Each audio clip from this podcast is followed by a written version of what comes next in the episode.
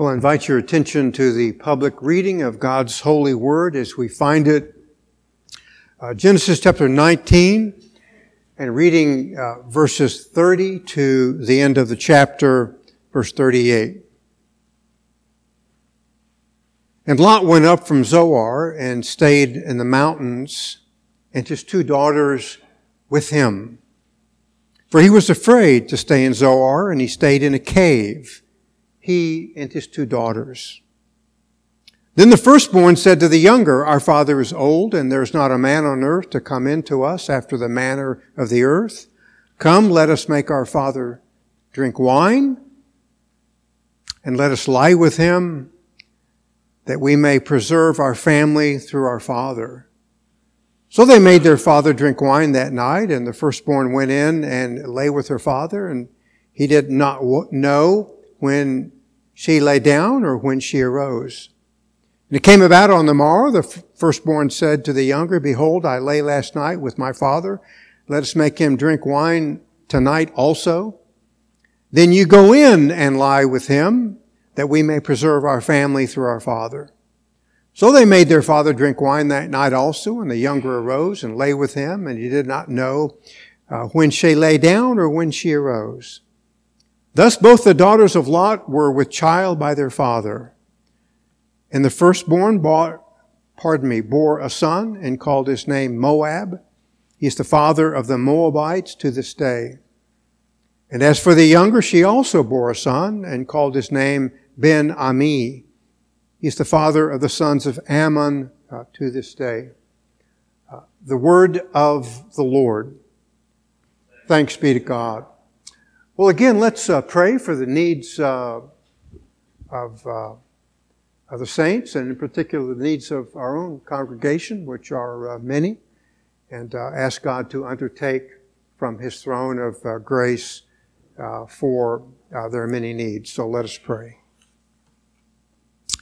Heavenly Father, we are grateful that we are bid to come to the throne of grace, that we might ask for help in our many needs and to know that our God is a God of great, majestic help, and that we are His sons and daughters, so we can come and uh, appeal for God to be gracious as God is gracious each and every day. Uh, we think, Lord, of uh, our congregation, uh, particularly uh, some uh, who are ill and some who are attending to their loved ones. Think of Jay and Joni, who are with uh, Jay's mother, uh, who has uh, contracted COVID, uh, who is uh, elderly and infirm. Uh, be gracious to them, but especially be gracious to Betty Bruce. pray that in thy good sovereign grace, that even though infirm, in her mind, that she can reflect upon the grace of God and the hope of the saints through Jesus Christ our Lord and the resurrection of the dead. Uh, smile upon her, Lord, and pray thou wouldst keep her from suffering. Uh, may she soon be in thy presence, and may all the saints rejoice, for that is our hope. And we proclaim, as the Apostle Paul has taught us, that to be absent from this body is to be present with the Lord. And praise be to God uh, for that great, majestic truth. Uh, we pray, Lord, for our uh, dear, uh, beloved uh, friend, uh, Faye Day, who has uh, left um, the hospital, is now at home, but who, as well as infirm, be gracious to her. We pray in like manner she would not have to suffer. we pray, Lord, for her children, that they would embrace the gospel, hold it dear. As they behold the one that they majestically love, who has attended to them uh, throughout their lives, uh, may they reckon her confession of faith in Jesus Christ. And for those who do not know the Savior, uh, may they be drawn by thy majestic power to know him, whom to know is to know the forgiveness of sin and guilt. Pray, Lord, for Jeannie, who in like manner is caring for her mother. Be gracious, give her strength. I pray that she will soon be back in our presence. Uh, and Lord, for all of us who uh, have loved ones, perhaps a spouse, uh, perhaps a child, who know not the Savior or who have wandered, uh, give us uh, words of wisdom to speak to them and be gracious to use the word to respond to the great warning of the dangers of the time and what it means to wander from God. And may we, Lord, be used in sovereign grace to lead many to righteousness. Pray, Lord, that uh, wherever the Word of God is proclaimed this day, thou wouldst bless the Word, bless the congregation of thy people, strengthen them, purify the church, and call many to the Savior. Gather the elect from the four corners by the majesty of the power of the great Spirit, to whom we owe and are indebted because of the new birth. We recall the words of uh, the Gospel of John. The wind blows where it wills, so it is the majestic Spirit. We're profoundly grateful that Thou hast blown upon our lives and given us life, and caused us by thy sovereign grace to embrace the only Redeemer of God's elect. Lord, we pray for our country. It is uh, locked in a great titanic struggle over light and darkness. Please thee, restrain the wicked and purify the righteous. Because of the evils of the day, awaken many to flee to the only hope and haven of safety, the eternal rock, who is our Redeemer. And Lord, uh, grant us, uh, regardless of the vagaries of the time, to be faithful to proclaim the gospel. And Lord, we know that Thou art faithful to bless it and to call Thy people unto Thyself.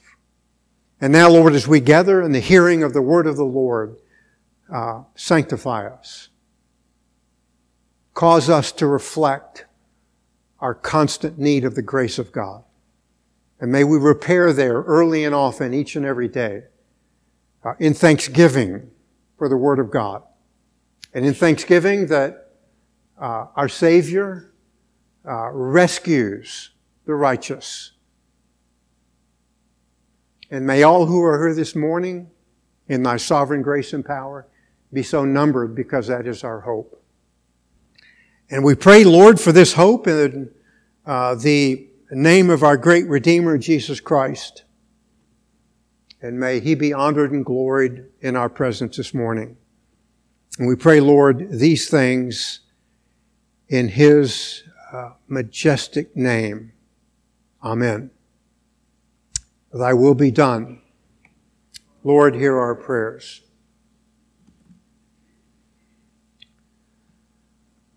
Well, uh, Lot is of, uh, of many, many things to all of us, but he is certainly a great lesson in a compromise. Um, and uh, I would remind you that uh, compromised, if, if not checked in our lives, uh, will only intensify, uh, ending at some point uh, very tragically, uh, very badly.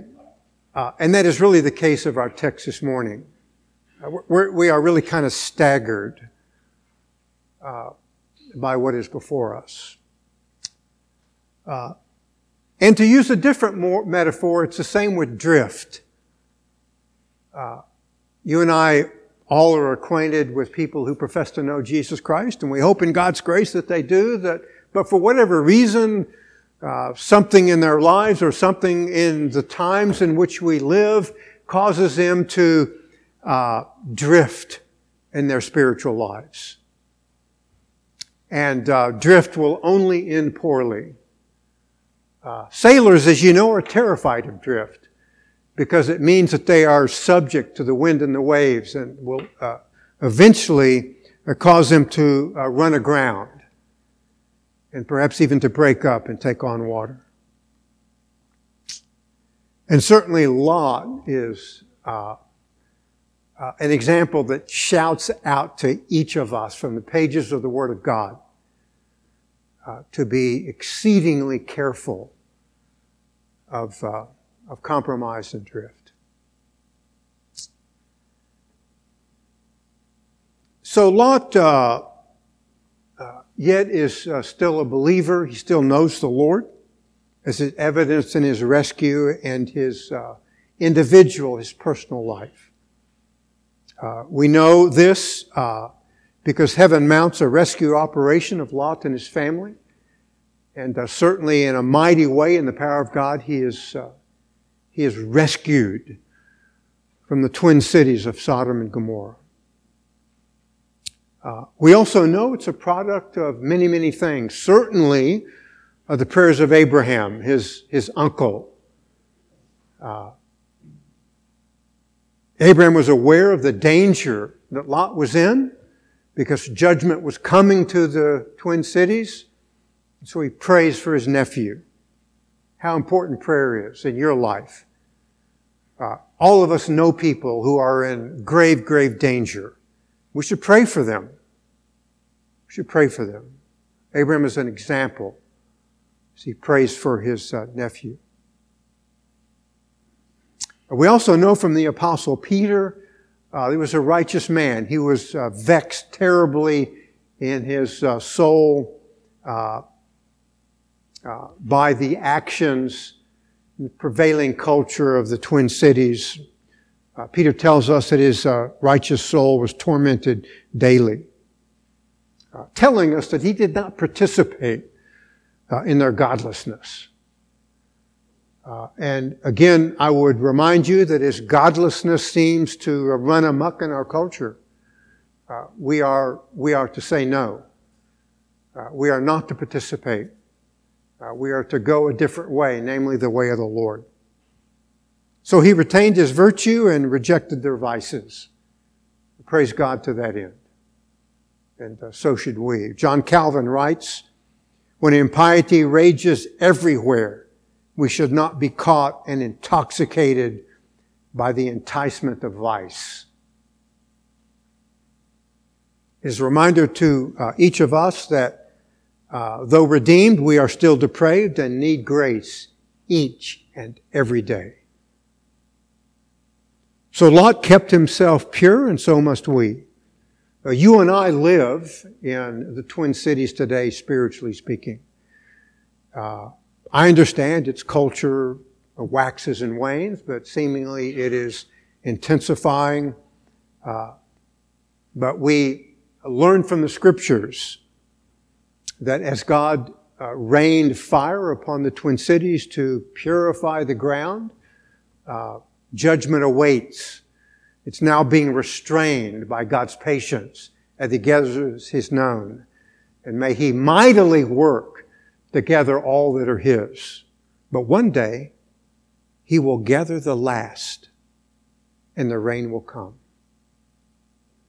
And the door of the ark, who is Christ, will be closed.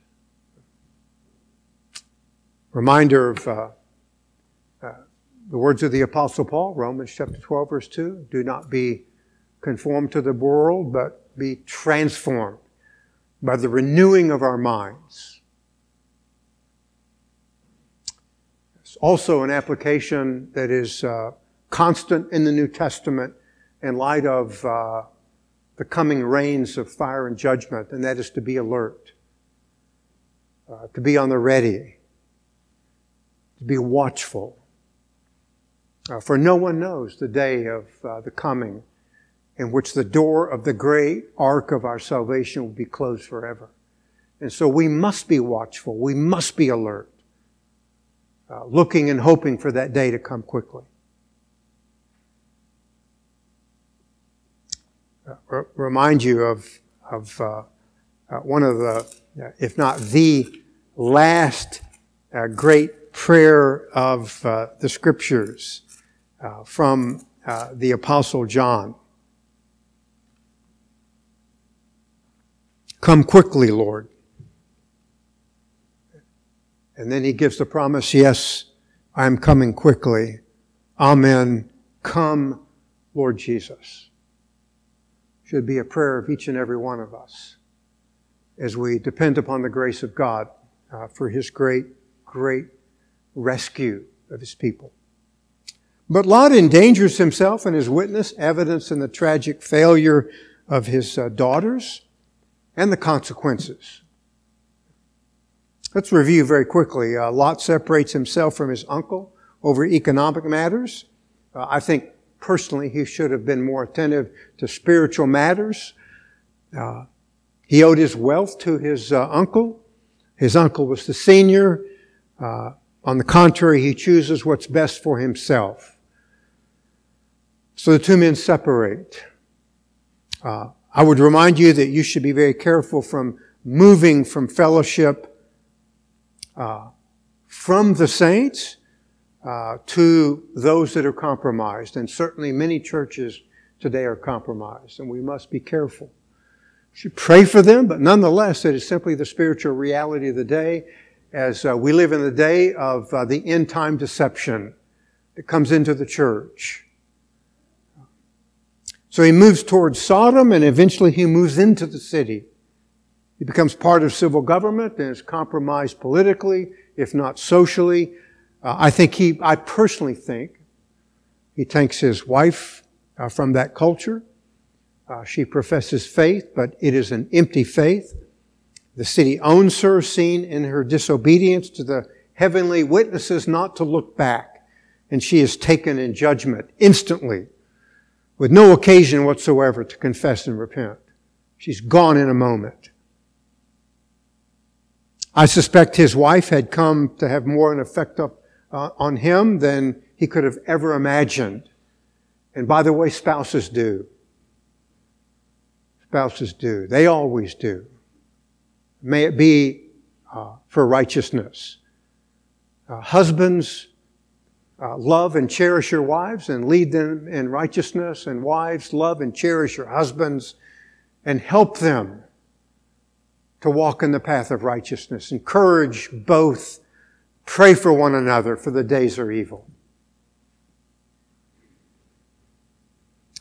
When the angels come, it's tragic that uh, he Lot really kind of struggles over whether he wants to leave or not, but they want him to get out.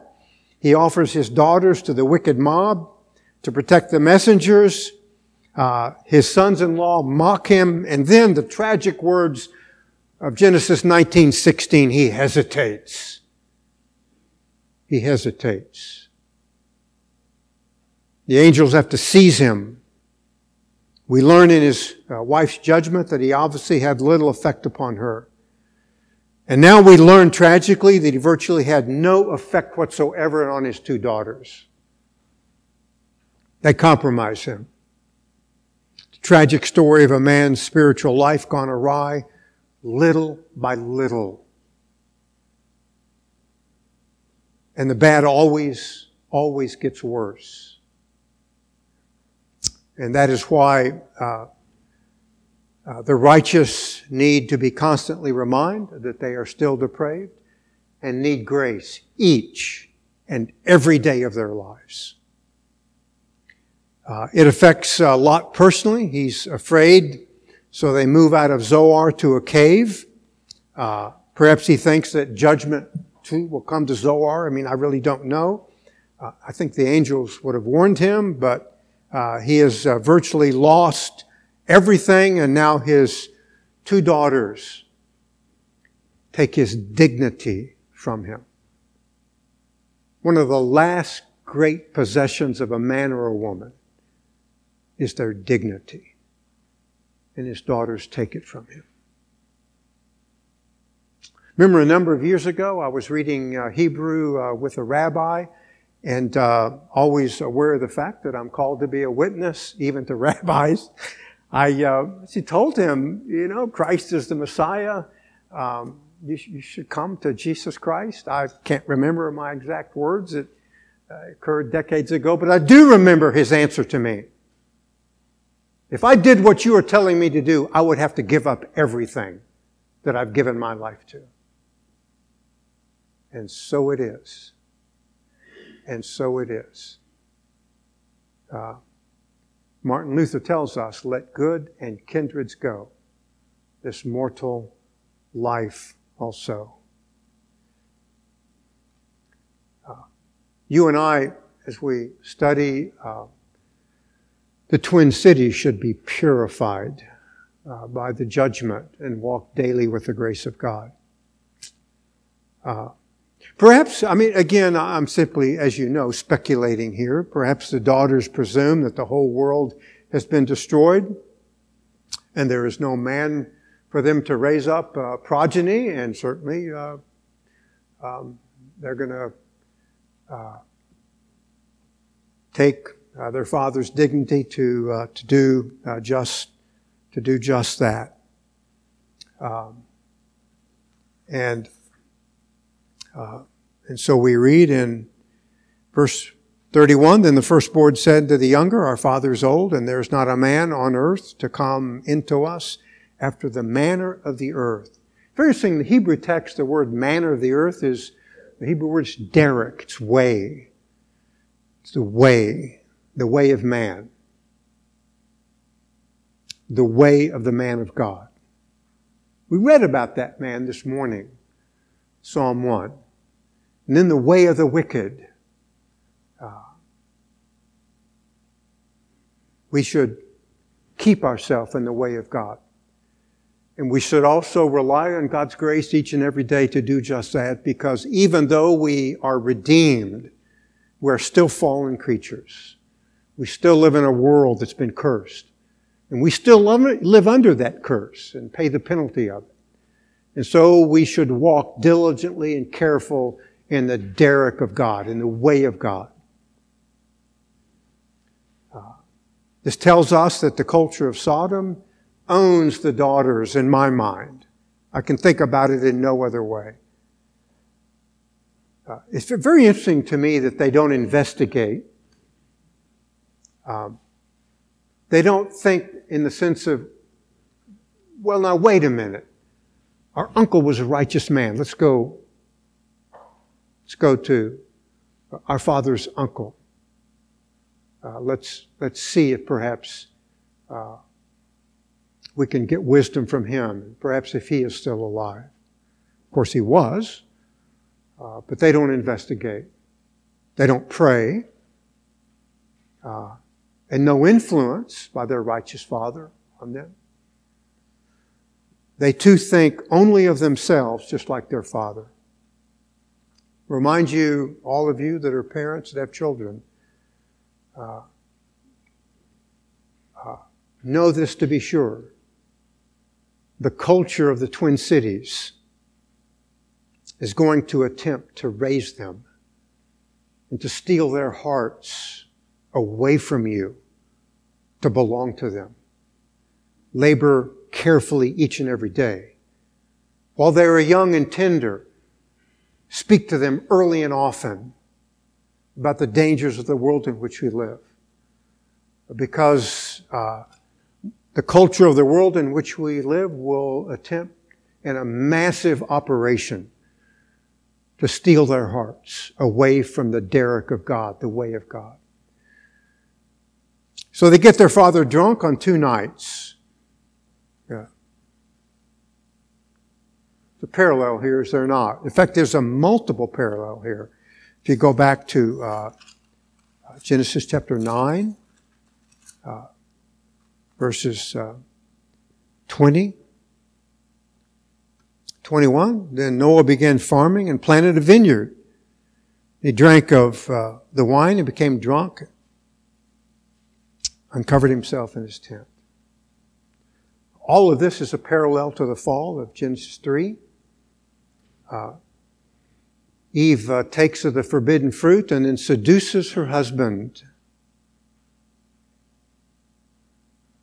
Parallel to Genesis 6. So the sons of God saw the daughters of men, that they were physically beautiful and took them.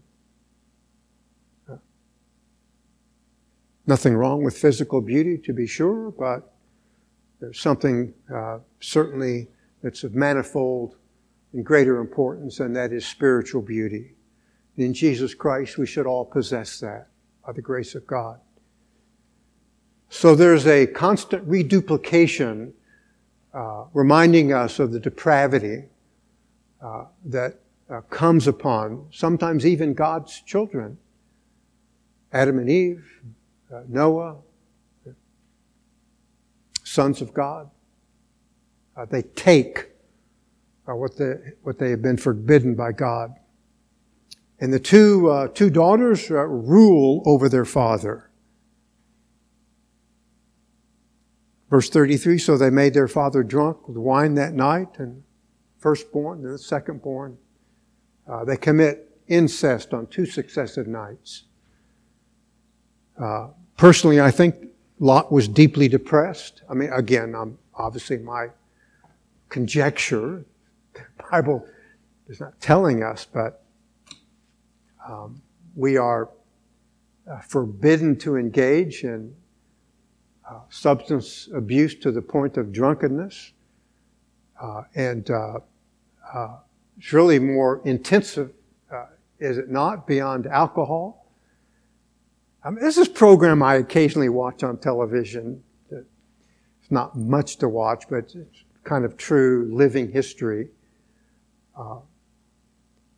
about the constant flow of illegal substance into the United States of America.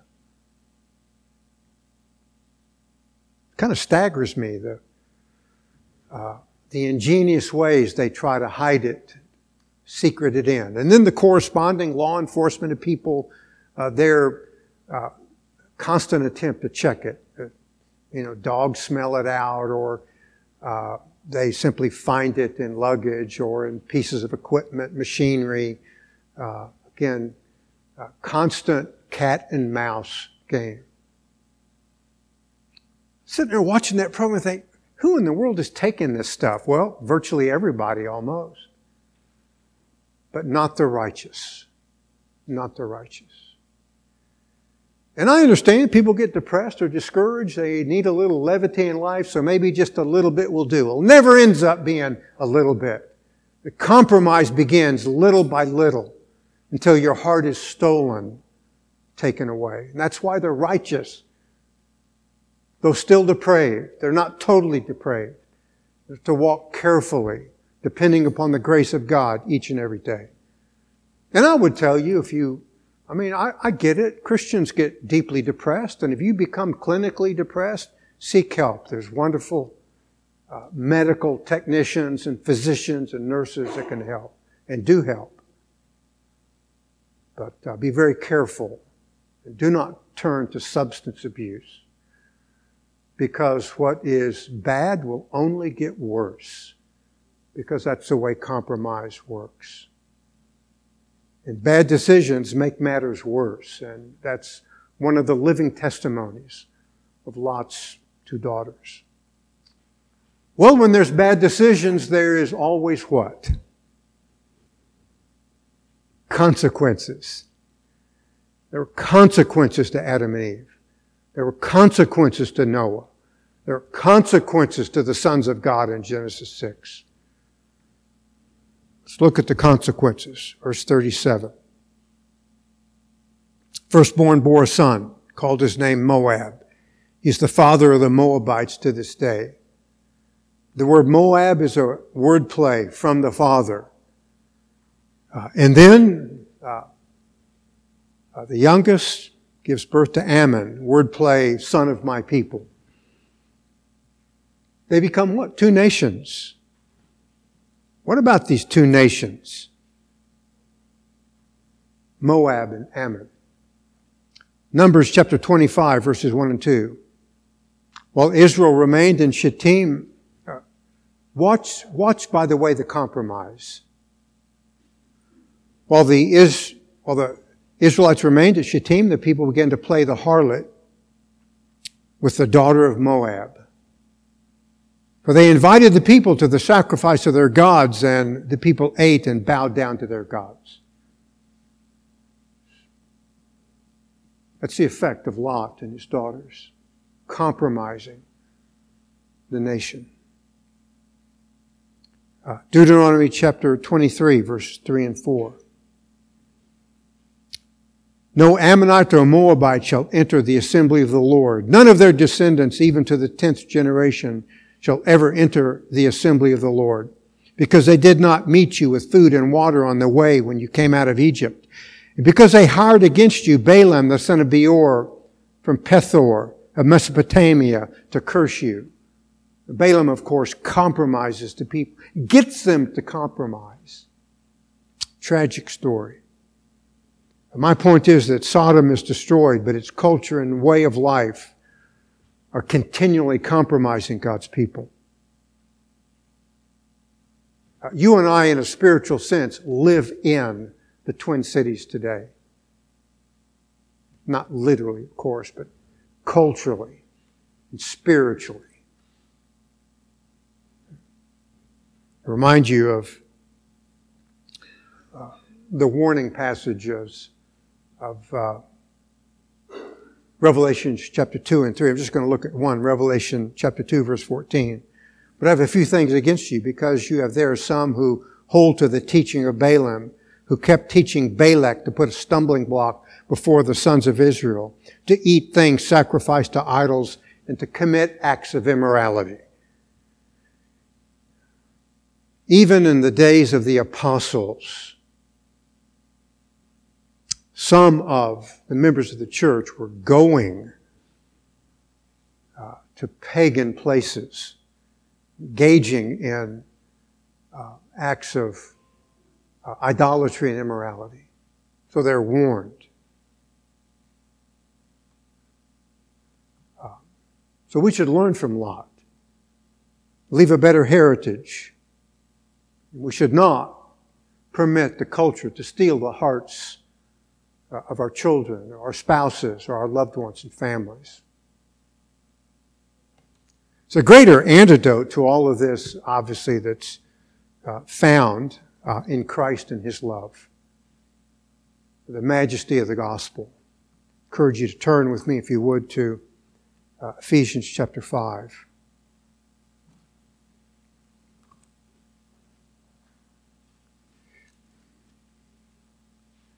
We read there, and simply going to read uh, several of the verses of Ephesians chapter 5, but in verses 1 and 2, therefore be imitators of God. That's the antidote. Imitate God. As beloved children, we're His children. We imitate. As sons try to imitate their father, and daughters their mothers, we're to imitate God and walk in love, just as Christ also loved you and gave himself up for us, an offering and a sacrifice to God as a fragrant aroma.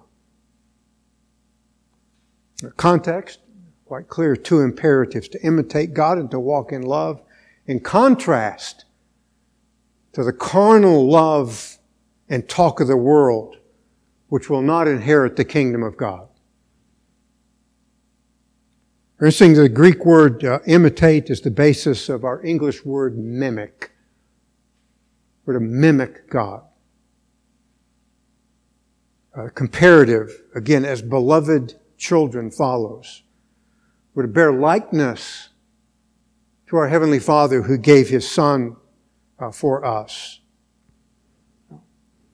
And this greatest of all the virtues love is defined by another comparative clause just as Christ loved us and gave himself for us. By the way, there's an implicit definition, of love here in this text, is there not? Very important that we understand that part of love is sacrificial and costly. Uh, I, I, mean, I, I understand powerfully, because it's true in my life, uh, romantic attraction. But the love that we are to have for someone is to be sacrificial and costly. Because it's the essence of love. How do we know that God loved us? Because He gave His Son, His only Son, to purchase us. And enriched by the Son, we're to enrich others. The example is meant to engage us to love as defined the gift of the Father and the sacrifice of the Son for us. We're to walk in that manner. As Christ loved us and gave himself up for us. To, that's what it's the essence of true love. Well, as, uh, as, as we have this great virtue of love, defined for us by the Apostle Paul, uh, it's now going to be magnified uh, by vices. So immediately in the context, there's a vice list that's in contrast to the beauty and the majesty of love, verses 3 to 5. But do not let immorality or any impurity or greed even be named among you as is proper among the saints. For there must be no filthiness and silly talk or coarse jesting, which are not fitting, but rather giving of thanks. For this you know with certainty that no immoral or impure person or covetous man who is an idolater has an inheritance in the kingdom of God and of Christ. So the, the great virtue of love is highlighted by the world's perversion of love. And so there is this vice list immorality, impure thought, impure jesting over it.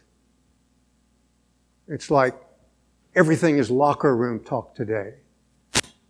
It's incredibly sad. It's everywhere in print media, audio media, it's just everything meant to turn us and to seduce us. It must not us because of the great virtue and of the actions of that virtue that God gave His Son. And by the way, that's the only rescue operation from the vices that are controlling factor of the world in which we live. Christ, the cross. He gave His life a ransom, the one for the many. There's only safety from the judgment of God in Him. No other place of safety. And there's no other name under heaven given among men whereby we must be saved. It's the purity of the love of God in Jesus Christ. It's very interesting to me that this vice list engages not just conduct, but conversation. Historic setting, it's very pronounced that you understand the historic setting, the church at Ephesus. Because uh, the city was governed uh, by the goddess of Ephesus, which was Diana.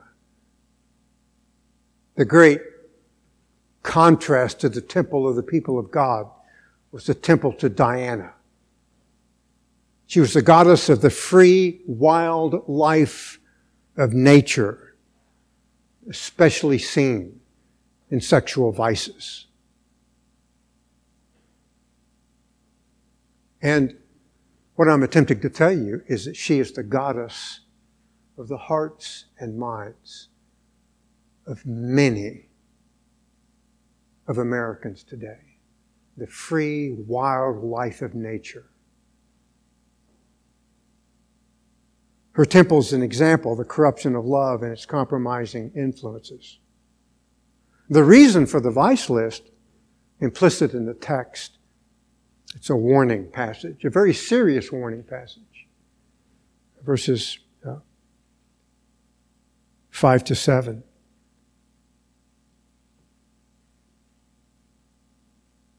For this you know with certainty. No immoral or impure person or covetous man is an idolater has an inheritance in the kingdom of God, Christ.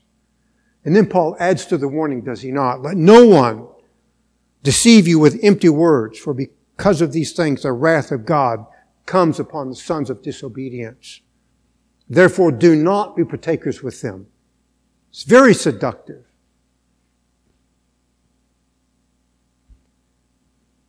I mean, you go to the academy at each progressive stages. Oh, forget your parents. Oh, forget the church. Leave it all behind. That's silly talk, foolishness. You go that way into a way of profound danger. Paul is cementing that. Know with certainty. No one who walks in the way of the godless man will escape the wrath of God.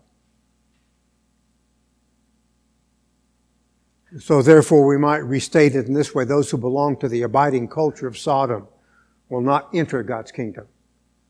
Those who belong to Diana will not enter his kingdom. So don't go there. Keep yourself. We may live in the city of destruction. We're not of it. We're simply pilgrims hastening through it. And culturally, we keep ourselves for Christ and the eternal city which is coming for us and look to grace each, each and every day. It is a part of life that you, you should never graduate from. You should sit daily before grace, who is a beautiful, majestic teacher. You should learn daily from the grace of God contained in the scripture. You should walk carefully with her, hold her hand, embrace the beauty of God's grace. And she will, in her grace, keep you each and every day for God in His glorious kingdom. And may His kingdom come and His will be done in our hearts as we walk with that grace each and every day as the sons of God.